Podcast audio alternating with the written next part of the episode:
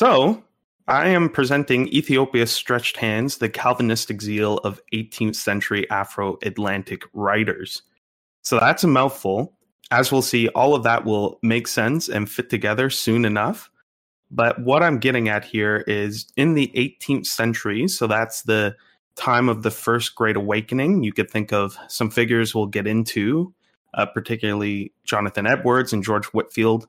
While they were doing all that kind of stuff and British evangelicalism on both sides of the Atlantic was expanding, there were a lot of Africans, both in Africa and the American South and the American Northeast and Canada and the Caribbean, who had to navigate religious questions. And a lot of them eventually found themselves at home in Calvinistic evangelicalism, so in the tradition of either Edwards or Whitefield.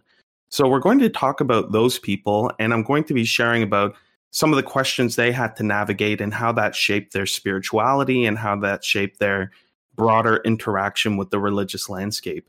So first, I want to set the tone and give you some context of what was going on during that time. So, race and Christianity in the 18th century. So on screen, I have some graphic pictures, but those are popular pictures that speak to some notable events and organizations. So that first one on the left there, as you can see, that it shows sailors throwing an enslaved African overboard. That was the Zong Massacre. So that took place in 1781. And that's when on a ship... Oh. Sorry? Oh, okay. How to redo it. No, it's still... It froze at the first slide. Redo it real fast. Oh, okay. Oh, I see. Oh, wait, it's back. Wait. Okay, we're back. We're back. Thank you. Okay, that's good to know. Okay, so that's the Zong... Oop. I think I'm clicking stuff here. That's the Zong Massacre. 130 enslaved Africans were thrown overboard. And that was one of the big events that brought the question of slavery and the Atlantic slave trade and the Middle Passage and all those things to the British public in a big way. The second event there was when a ship's captain took an enslaved African teenager, a young woman, hung her up, tortured her, and eventually killed her. And that was in the 1790s. And that was the first case where a ship's captain was charged in the killing of a slave. So you could see that things were progressing in the end of the 18th century where public awareness was being raised and people were being charged. So that was an increasing awareness. And in that last picture, the fruit of this awareness and the evangelical activism that would come out of it, that right there is a symbol, that rightmost image. In the caption, it's cut off. It says, "Am I not a man and a brother?" But that became the symbol of the largely evangelical, largely reformed evangelicals, so Anglican, Congregationalist, Presbyterian, a group of evangelicals who were fighting against the slave trade, and that became their symbol. So in the 18th century, you had a lot of Christians and a lot of evangelicals on both sides of the question of slavery.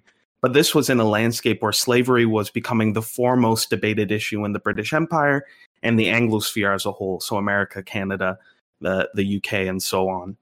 So that's what's going on in terms of context. But if I can slide that, we also know that evangelicalism had a lot going on at that same time. So on screen here, I have some faces that might be familiar. You have Jonathan Edwards, the big photo. Then in the top right, you have George Whitefield and Selina Hastings. So these represent leaders in the Reformed or Calvinistic evangelical sphere. So you think of Jonathan Edwards among Congregationalists in New England, George Whitefield on both sides of the Atlantic, but especially in the American South, where he's doing a lot of preaching and has his orphanage in Georgia.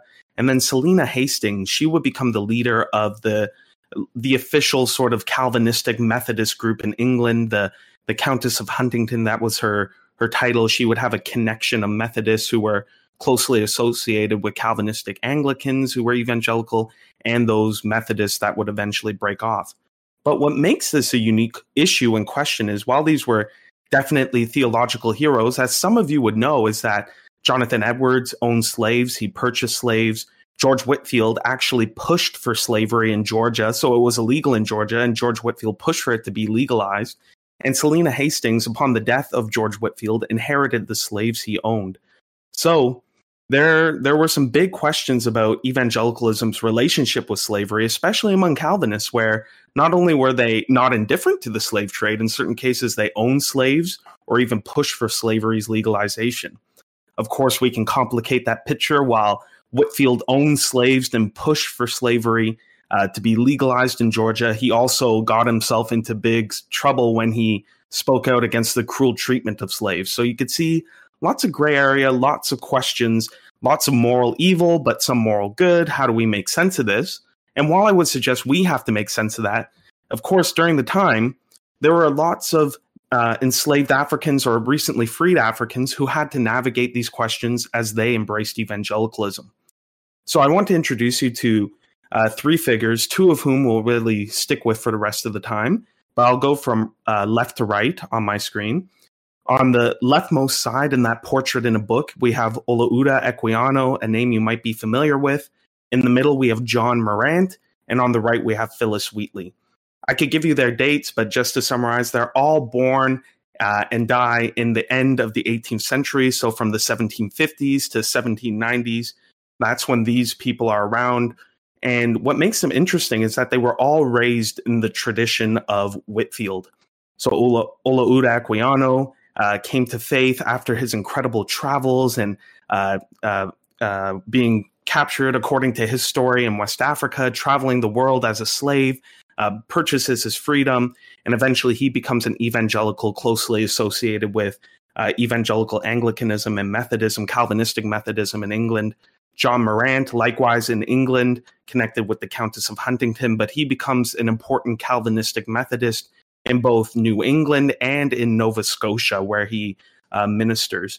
And then thirdly, on the right, we won't touch on her too much, but I just wanted to show some of the diversity and acknowledge a big name. That's Phillis Wheatley, again, in the tradition of Whitefield, very active in the States, and actually the first African-American published with her poetry set. And the Countess of Huntingdon really supported that and moved that forward. So those are our three big figures. I'm sorry if you lose the screen here. Just want to make sure. Yep. Okay, perfect. So I want to talk about the two figures, Olaudah Equiano and John Marrant, because what makes them unique and really stand out in this period, and of course gives us something to talk about, is that both of these men, as Calvinistic evangelicals, but also as Black people living in the 18th century in this crazy world, they left us two autobiographies. Largely in the genre of slave narrative, Olaudah Equiano's definitely a slave narrative. Marrant was actually born free, but pulling very much on that genre. Both of these left us, and I have the names on the screen, two incredible autobiographies. So I'll read them out. The first, and you might have heard of this one, is The Interesting Narrative of the Life of Olaudah Equiano, or Gustavus Vassa the African. And the second, and not as well known and much shorter, is A Narrative of the Lord's Wonderful Dealings with John Marrant, a Black. So interesting titles. Both are very interesting works. But what makes them interesting is that both these people, both Equiano and Marrant, were navigating life and faith and the crazy world that was the late 18th century as Calvinistic evangelicals, living in a world where it wasn't always safe to be a Black individual. And even in your church space, you had to navigate people who might advocate for the enslavement of your people or would advocate for the abolition of the slave trade. So interesting times. What makes these slave narratives particularly worth exploring is that what I argue and have argued in some papers and conferences is that the autobiographies are didactic. So what does that mean? Equiano and Marrant, they tell their story to teach with a purpose. So the purpose ultimately in both their stories is to advocate for Africans. Specifically in Equiano's, it's an abolitionist story. Equiano tells his story, gives brutal details about his enslavement, his travels, all for the purpose of promoting abolition. So in his text, he writes explicitly, he is sort of in a preface, giving his autobiography to the British Parliament to ignite their compassion on this for the sake of his enslaved countrymen. So they have a purpose, abolition. And they also want to draw interest in. So no one's going to read your abolitionist work unless it's interesting. So both Marrant and Equiano, like many other works, they emphasize travel. So Marrant will talk about traveling to England, then to Nova Scotia, then to Boston, Equiano, who really traveled the world. He'll talk about his travels to the West Indies, the American South, England, the Mediterranean, back to the Mosquito Coast, which is in modern-day Honduras and Nicaragua. And they are generating interest by telling their stories in a particular sensationalized way. So we can't lose that. But thirdly, these slave narratives also acted as spiritual autobiographies.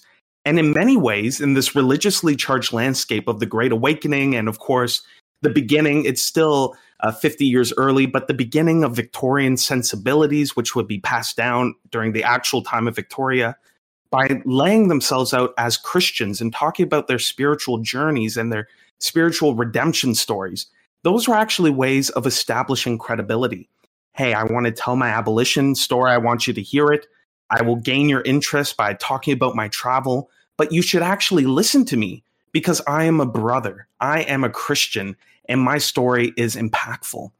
And this ties in where scholars today reading these narratives will recognize they were telling their spiritual autobiographies through their slave narratives for multiple purposes, ranging from establishing credibility, but both these men, as Calvinistic evangelicals, had the interest of evangelizing their readers, whether they were Christians in need of encouragement, here's a testimony, which we're familiar with, sharing your testimony to encourage, or also as sharing your testimony to evangelize your readers with that purpose of, if a reader reads your account, sees God's work, is converted, their presumption is, as through an evangelical born-again experience, you're going to take up evangelical activism. You're going to do good works. And that brings it back to the purpose of abolition.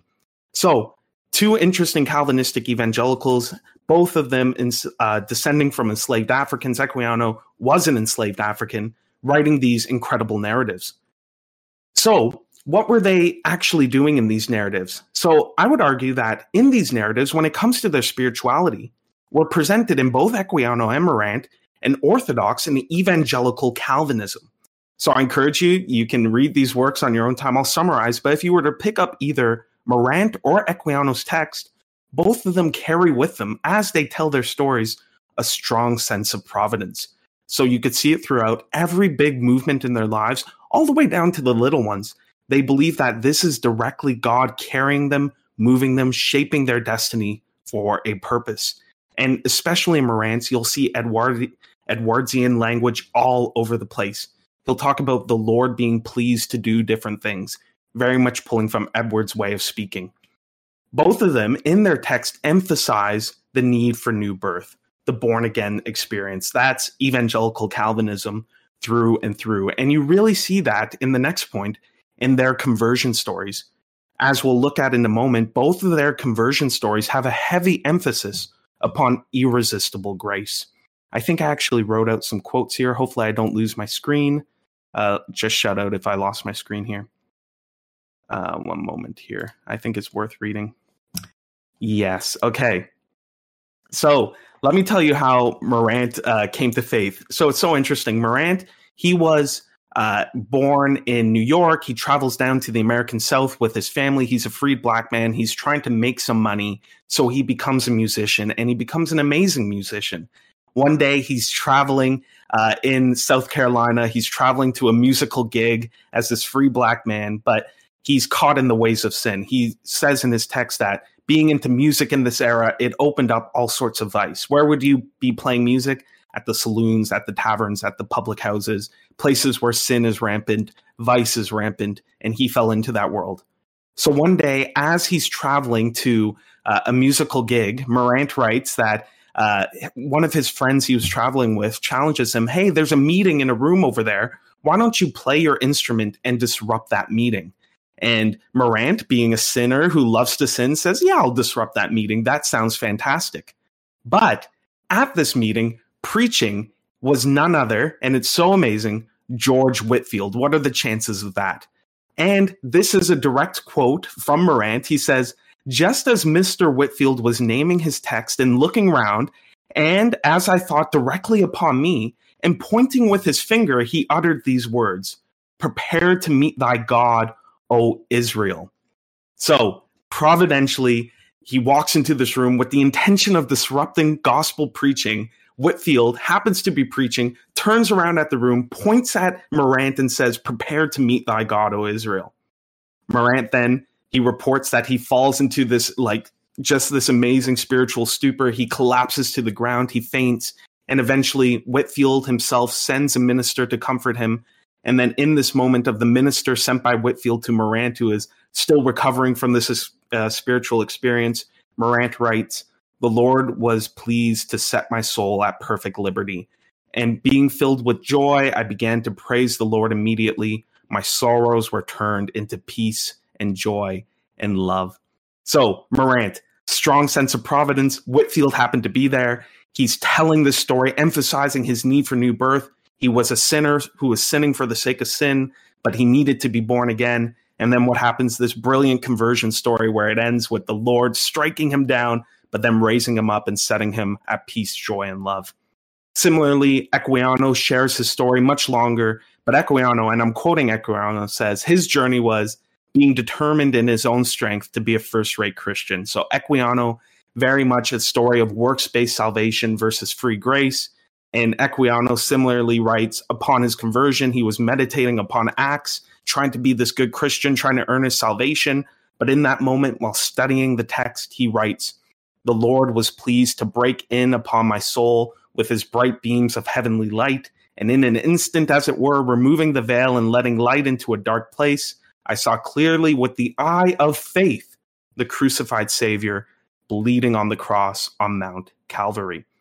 So there was an Orthodox and evangelical Calvinism deeply embedded into this text. And that reflects the reality that Equiano and Marrant, while being Africans who were clearly second-class citizens, if citizens at all, they were thoroughly aware of their theology. They read Edwards, they listened to Whitefield, they knew what was around them. They knew the difference between Calvinism and Arminianism and were decidedly Calvinistic. And they chose to make that explicit in their text. How come? Well, as I said, on the one hand, they wanted to teach. They wanted to teach their readers about these doctrines, to lay them out, to present them winsomely. But on the other hand, as they also were aware, and this is where scholars spend most of their time, is that when most of your money and support comes from people like Whitefield and Selina Hastings, people who own slaves and their extended network, there was also an element of wanting to demonstrate your orthodoxy, wanting to demonstrate your Calvinism, so that you could keep gaining their support, so that you wouldn't have to worry about your funds.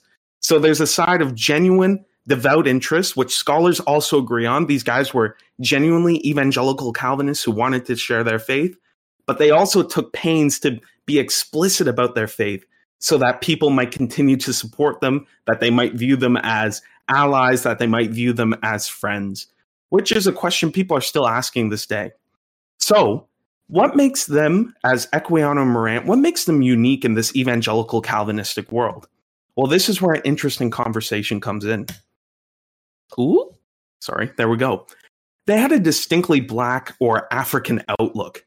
So a big concern of Africans in this world where Christians were the main enslavers in the Atlantic Passage, while we might say they weren't genuinely Christian, a lot of them or most of them, the reality is that they presented and identified as Christians. Black and African Christians, this would be a challenge for them. The people who enslave us, beat us, kill us, they're also Christians, and they say that we deserve this. So a response of many Black and African Christians during this time was to find themselves in the biblical canon.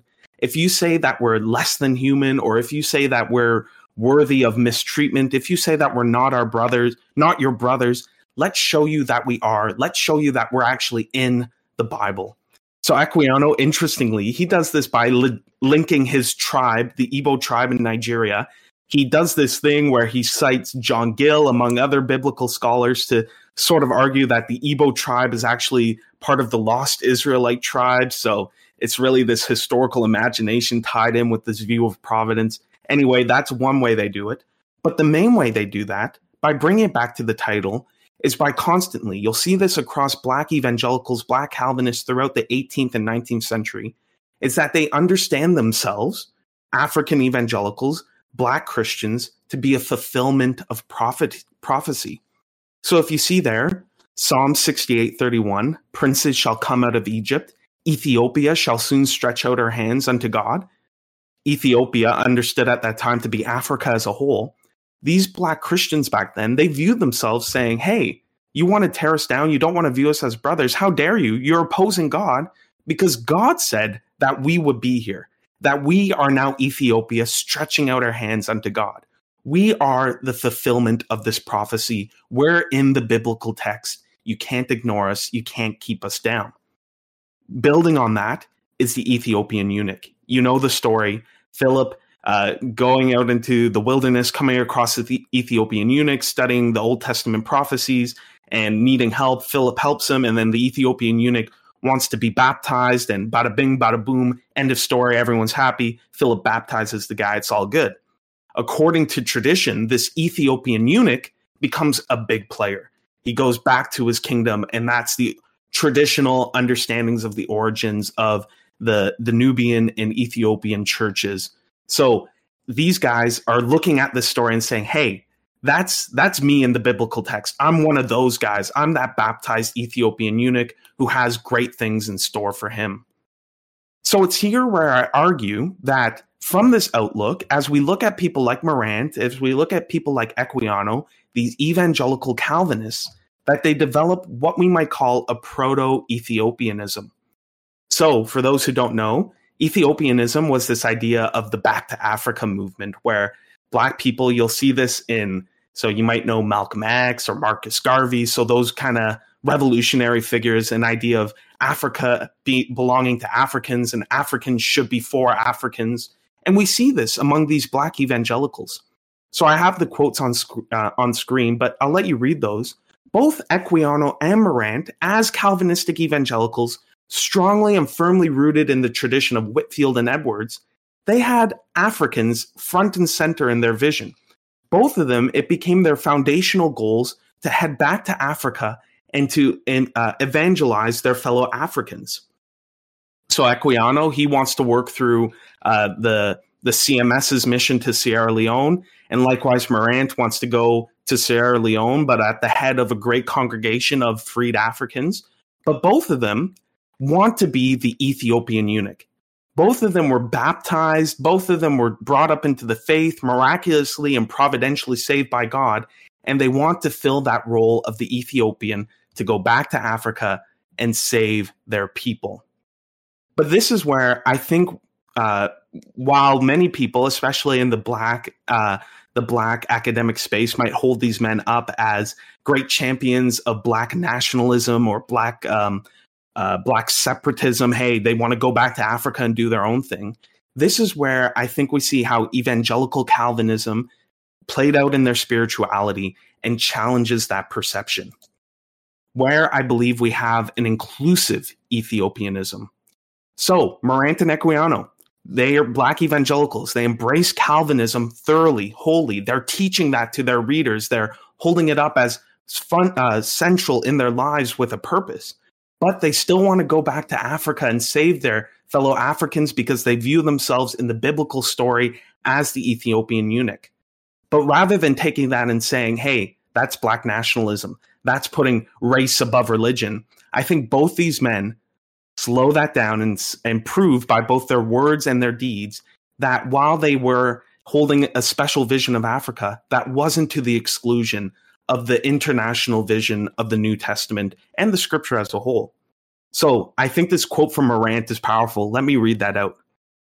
I have now, and he's writing to his readers, only to entreat the earnest prayers of all my kind Christian friends, that I may be carried safe there, kept humble, made faithful and successful, that strangers may hear of and run to Christ, that Indian tribes may stretch out their hands to God. I hope you caught that. He's taking that line about Ethiopia stretching out his hands and applying that to indigenous peoples. That the black nations may be made white in the blood of the Lamb, that the vast multitudes of hard tongue and of strange speech may learn the language of Canaan and sing the song of Moses and of the Lamb. And anticipating the glorious prospect, may we all with servant hearts and willing tongues sing hallelujah. The kingdoms of the world are become the kingdoms of our God and of his Christ. Amen and amen. It's in this moment that I believe that Marrant and Equiano, by extension, not only do they want to be the Ethiopian, they want to be Philip. And we'll see this. If you read their stories, you'll see that in both of them. Both Marrant and Equiano have amazing evangelistic encounters with indigenous peoples. Equiano attempts to, while being on a ship in the middle of the Caribbean Sea, while in the watery wilderness, happens to encounter an Indian prince, a high court official. And he tries to win him so that he might in turn go back to his people and win his tribe to Christ. Very much like Philip in the desert, coming across an Ethiopian official who would go back to win his kingdom. Marrant, after his conversion, ends up in the wilderness where he's captured by a Cherokee hunter. That Cherokee hunter brings him back to his tribe, and Marrant, while among the Cherokees, is a bold evangelist, proclaiming the goodness of Christ, or eventually has a ministry stretching across dozens of indigenous villages in New England. Both Marrant and Equiano, while trying to be the Ethiopian eunuch, end up becoming Philip. And I think that is a profound story that challenges readings of evangelical Calvinists of African descent during this time, rather than saying, hey, they were just largely African nationalists or Pan-Africanists who used their faith to survive the social challenges of their day. Rather, we see them embracing their African identity for the purpose of finding belonging in the biblical text, but using that African identity not as a way to hide or separate, but rather to include. They turn to the story of the Ethiopian eunuch, not just to find themselves in the eunuch, but to find themselves as global, internationally aware evangelists. So it's there where I want to bring this to conclusion. That's a lot of information, but hopefully it's interesting just to hear about these two stories. But I want to just suggest some conclusions or concluding thoughts. So the first thing I want to say is that evangelicals, especially evangelical Calvinists who look up to Whitefield and Edwards, here I am sitting with Edwards and Whitefield's works on my desk behind me, on my bookshelf behind me. We have to grapple with the legacy of slavery. We have to own the fact that both these men, among many others, owned slaves. And that's a challenge, and that's a barrier to many people. We don't want to overlook that. We don't want to ignore that. That's part of their story. And that's part, if we believe that God is sovereign and that he writes our stories before we're even born, that's something we have to take seriously, account for, understand, and seek to learn from. Learn from positively and negatively. Secondly, what I think we can learn from Equiano and Marrant is that there's value in trying to find ourselves in the biblical narrative. While we can do that poorly in the way that Equiano abused, I think he intentionally abused John Gill's writing to try to link his Igbo past with lost tribes of Israel. So while we could do that inappropriately, we could also do that in a way that's sensitive to the truth of the biblical text. So I think it's natural that Equiano and Marrant, while they strictly and ethnically and racially identify with the Ethiopian eunuch, while I think that might be a bit hazy, I think they rightly understood that, hey, I can read this text and learn actual practical lessons about my life and find true inspiration for my own situation. And I think that they prove that it doesn't have to be a racial and ethnic thing by representing the fact that they went both to the eunuch and to Philip, who reached the eunuch. So I think there's value in saying, where am I in this biblical narrative? And that's really emphasized by Marrant and Equiano, who did that with great results. Thirdly, I think there's something to discuss, and Christian nationalism is a big conversation. I'm not thinking about it along those lines, but in the case of Equiano and Marrant, how do we navigate the lines between spiritual and ethnic and racial kin? Both Equiano and Marrant, while they were evangelical Calvinists, they openly and unabashedly held Africa in the center of their vision. Both of them wanted to go back to Africa to be the Ethiopian eunuch, and they did that quite vigorously and quite boldly. How does that confuse? And I think that's a conversation when we often talk about Christian nationalism, and the reality is it's often put into conversation with white supremacy and those kind of conversations. But how do Equiano and Marrant sort of show the nuance there? These guys were a couple of black dudes, and they're holding up Africa front and center. How does that add to our conversation or challenge it? And in conclusion, so I'm a good Baptist preacher. I like to have multiple conclusions. But in my final conclusion, I'll leave you with some questions. So first of all, who are our heroes? So here I am. I'm some guy named Chublaka talking to you. I find that it's easier for me to identify with Equiano and Marrant. My family's from Barbados, and that's where when Equiano was first taken as a slave, he was taken to Barbados. So that, of course, is a place of identity. But I'm also saying this as someone who's reading Edwards' works right on my shelf. So I think that's something where, as evangelical Calvinists or people who identify more broadly with the Reformed tradition here, who are our heroes? Why are they our heroes? Are there other figures who have writings that we should be reading and challenging? Do we have heroes who maybe we shouldn't look up to them as much as we learn more about them? That's a question I just leave for you. And then, where does our faith come from? So as we're thinking about our churches today and where we find the roots of our tradition in terms of Calvinism, I identify as an evangelical Calvinist. I don't know if you identify as an evangelical Calvinist, but maybe you do.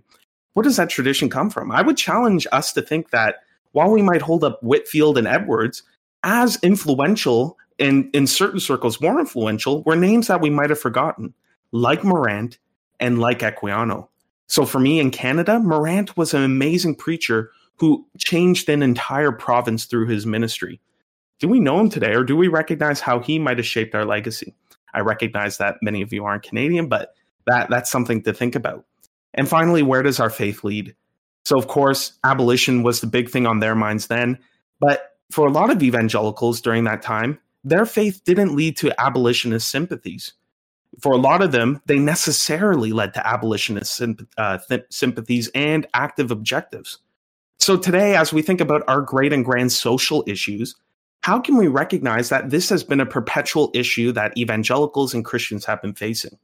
While one Christian might view one social issue as the big issue that we have to do, it's our Holocaust, you'll often hear in the abortion conversation, and those challenges where some Christians don't seem as concerned, do we recognize that that has been a perennial problem? And we actually have real-life examples to navigate that with. We have church history that gives us direction on how to or how not to approach those disagreements or those difficulties. I think that this is a classic example when you bring in Marrant and Equiano, who said, my evangelical Calvinistic faith leads to me writing my story in the context of abolition, while also saying that their theological mentors directly were Whitefield and Edwards, who either owned slaves or pushed for the legalization of slavery. That is a complex picture, and something I think it shows the difficulty, but also the tremendous nuance and beauty of church history, especially for those of us who identify with either evangelicalism or the Reformed tradition in the Atlantic world, on either side of the Atlantic. Anyway, that's what I got for you. I hope it was interesting. I hope you got something out of that might stick, or you might want to read more, but I do have some time for questions if anyone has a question or a comment or any further thoughts, but that's what I got for you. Thanks.